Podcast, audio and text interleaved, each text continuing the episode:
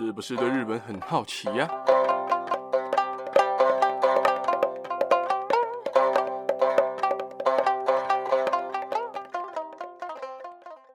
？Hello，大家好，今天的我是刚吃完早餐的大学生巴给阿罗。为什么是刚吃完早餐的大学生呢？等一下后面会跟大家好好的解释解释。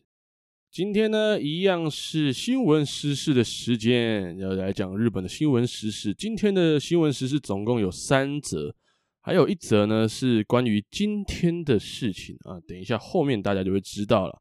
今天要先来跟大家讲的第一则新闻时事呢，就是在上个礼拜，对，应该上个礼拜十月二十二号的时候，在大阪的环球影城突然停电。然后在十二点四十五分，也就是中午十二点四十五的时候停电了。结果环球影城的云霄飞车就突然卡在最高的地方，就大概离地四十三公尺的地方，超恐怖的。然后有十几个就是云霄飞车的乘客啊，就是被迫在那个离地四十三公尺那个很高的地方，在最顶的地方，就是计算下来大概是十四层楼高的地方，等在那边。然后等园方的工作人员上去救援啊，这个救援，然后等他们电力全面恢复，还好啦，就是还好停电的时候安全措施是没有被解开的，就是停电的当下是没有解开，所以没有人发生任何的事情，这个是不幸中的大幸啊。呃，那些乘客在最后大概一个小时之后，在很多的工作人员的帮助下，沿着那个紧急阶梯。然后安全的离开了云霄飞车最高的那个顶端，而在这个事件中，没有人受伤，没有人出事。工作人员发给那些游客安全帽啊，然后引导下车，然后徒步的走下那个设施。那次的停电也大概影响了大阪当地大概三千两百户的家庭哦。所以停电这件事还是很恐怖的哦。就是如果你刚你想想看，如果你现在在剑湖山玩那个 G5。突然停电，然后停在那个最高的地方，你面朝着最下面，哇，你吓还不吓死，对不对？所以实在是能想象当时那些游客的心情啊，就是很紧张、恐怖的那种心情。而再来第二者，同样也是发生在大阪，就是大阪大学的医学部的附属医院有部分的水管就是接错了，把原先经过简单处理的井水啊，当做厕所的用水，但是。却不知道为什么，就是错误的接到了饮用水的水管，意思是什么？也就是说，院内有一部分的员工，还有一部分的病人、病患，还有家属所饮用、所喝的水，通通都是厕所用水。但是这二十八年来，就是他们接错，然后从施工的一九九三年到现在，竟然都没发生什么事情。那我真的是。说一句实在话，就是不得不感叹日本的饮用水的标准真的也太好了吧！就是连厕所用水喝了二十八年，二十八年，病患、医生，然后护士、护理长，什么家属喝的水都是厕所用水，然后都没发生什么事情。哇，这日本的饮用水真的是非常非常。日本的不是饮用水，日本的水真的是非常非常不得了啊！水质之厉害，就是可以让二十八年来的家属、病患，然后甚至其他工作人员都没有任何的问题，真的是说句实在话，非常非常不可思议。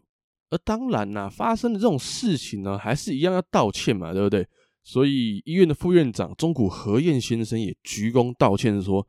提供先进医疗服务的医院竟然发生了这样让民众焦虑的事情，真的非常非常的抱歉。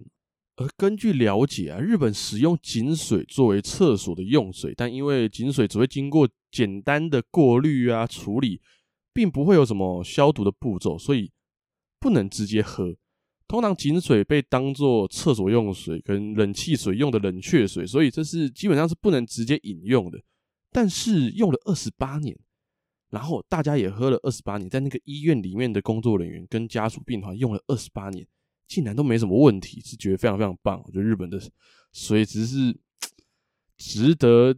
赞赏的。而再来第三则，就是一个很厉害的东西，就是空中悬浮的机车。这种东西大家应该常常是在那种呃科幻片啊，这种科技片啊，然后那种动画片啊，才会看到就是骑在空中的机车，就很帅的那一种。而最近日本有一家新创产业啊，在二十六号，就是十月二十六，开卖了能够飞在空中的那种悬浮机车，而且它每辆的售价很贵哦，一台一千八百九十四万台币，不是日币，是台币。而且他们在展示的时候真的是很屌，就是他们展示的那个画面真的很厉害，因为这个机车，这个悬浮机车可以飞到空中大概三公尺左右的地方移动，而且它最高的时速还可以达到一百公里。你想想看，你在离地三公尺的地方，然后飞速度超过一百公里，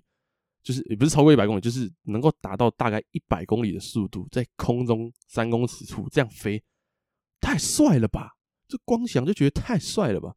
而且这个新创产业，它的名字叫做 ALI Technologies，早在四年前啊，都开始着手研发这种空中悬浮的机车，而且在刚刚前面讲二十六号就展示这个车子的全长，就是全长长度大概是三点七公尺，重量很重，大概是三百公斤，因为你需要那些零件那些什么的，其实你要让它飞起来，你一定要有非常强。非常强力的那种零件，所以重量是很重，三百公斤。而且这个机车是利用电动螺旋桨浮在半空中，螺旋桨哦，就是基本上就是一个小直升机的概念，就是跟空拍机的感觉是一样，就是你可以这样飞在空中，然后就飙一百公里。哇靠，这速度，哇，这非常厉害。而且它就是有一个骑士啊，展示会的时候，他有个骑士，就是专门展示那台车的骑士，他示范了操作，他。飞到大概两到三公尺的地方，然后以时速三十公里在空中移动。那个影片大家现在可以去 YouTube 查查看。那个影片真的是真的，你会怀疑它是 P 的，你就觉得它是 P 出来，就觉得它可能是个特效或什么的。但它是真真实实在日本发生的，所以这个很酷诶。但是虽然很酷，但它有一个问题，就是它最高时速可以到八十到一百公里嘛，这是很厉害的地方。但是它能够连续使用的时间最长是四十分钟，就是它的续航力就是四十分钟，所以有点可惜啊，真的是稍微有点可惜。不过因为受限日本现在的法规，所以这个悬浮机车目前就是不能够在路上，不能在马路上行驶，不能在马路上使用，只能在私有土地啊，就是那种大草原之类的，或者是那种娱乐设施里面。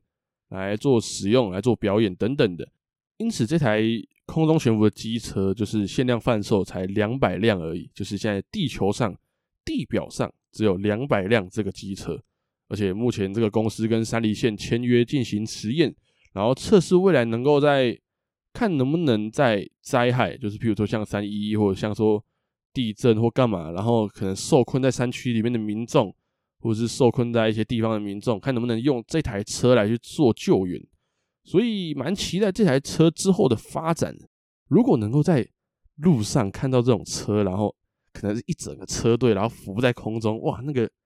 光想那个景观就觉得很壮观哦。而讲完了这三则新闻时事之后呢，要来讲跟今天非常有关系，而且就是今天才能讲的东西，叫做万圣节。这就是为什么我刚刚讲说，今天的我是刚吃完早餐的大学生，因为我要讲的不是普通的万圣节，不是普通的 trick or treat 或者是不给糖就捣蛋这种万圣节，不是，好不好？讲的没有这么这么简单，好不好？这么的普通，OK 吧？今天要讲的是地位万圣节，是日本一个非常特别的万圣节文化，就是吉米 Halloween，吉米就是。意思，这个地位就是地板的地，味道的味。如果大家不知道那个汉字的话，就是地板的地，然后味道的味，地位。地位这个词呢，在日文里面是一种形容词，它有一种朴实无华，然后比较低调，比较不起眼，或者讲比较难听一点，就是比较土、比较怂那种感觉，那种意思哦。而沿用到万圣节里面，叫做 Jimmy Halloween，里面就是一种。呃，非常低调的万圣节的变装，或者是非常怂的变装等等的。但是为什么我会想特别讲一下这个地位万圣节呢？因为真的太酷了，而且连最近台湾人都在做这件事情。为什么地位万圣节到底是个什么东西？今天就来讲几个范例，让大家知道什么叫做地位万圣节。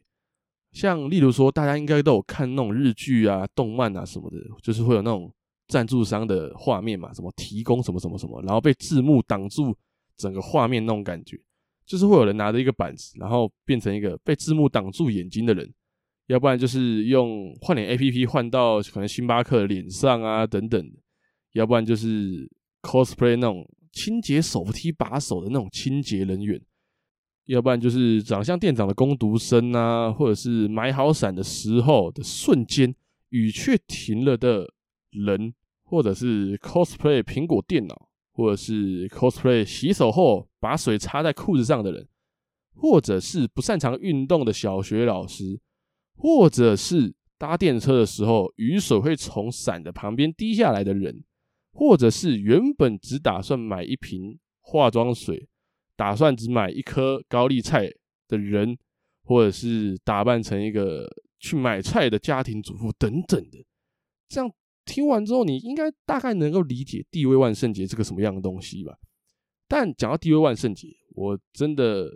昨天就遇到了不少，因为台湾嘛，你也知道，台湾人的创意比较无限一点。所以在路上，当然你能够看到那种一般的 cosplay，譬如说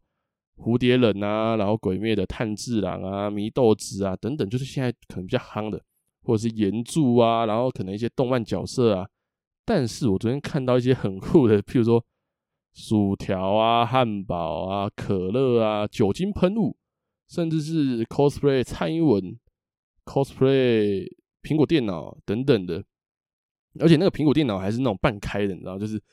笔电，然后它是半开的，然后跪在地板上，然后在那边假装自己是苹果电脑的人，就是很锵，你知道吗？就是这个地位万圣节，就是个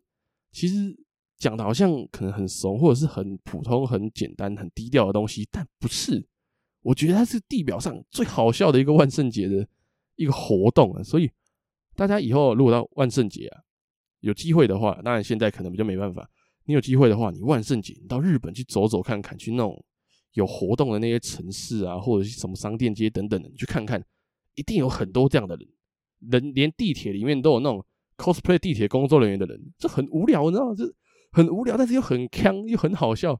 就是这才是真的万圣节嘛。在那边啊，我是小丑啊，我是蝙蝠侠等等，现在都过时。现在最强的叫做地位万圣节，好不好？Jimmy Halloween，所以大家。也可以在今天，好不好？你可以把自己打扮成一个酒精喷罐，走去做捷运等等的，好不好？可以去试试看，这很酷的，真的是很酷，就很无聊这样。所以大家，好不好？万圣节还是出去玩一下，出去 打扮出去一下，OK，这样子很酷啊，这很酷，就是一年才一次这样的节日，对不对？怎么能不参与呢？所以我今天也参与，就是刚吃完早餐的大学生。嘿嘿，虽然说我现在录音的时间呢、已经是一点多了，所以说是早餐也是早午餐啊，啊，不管了，反正就是这样子。那今天的新闻时事就大概讲到这边了，还有万圣节的一些日本的万圣节小知识也大概讲到这边。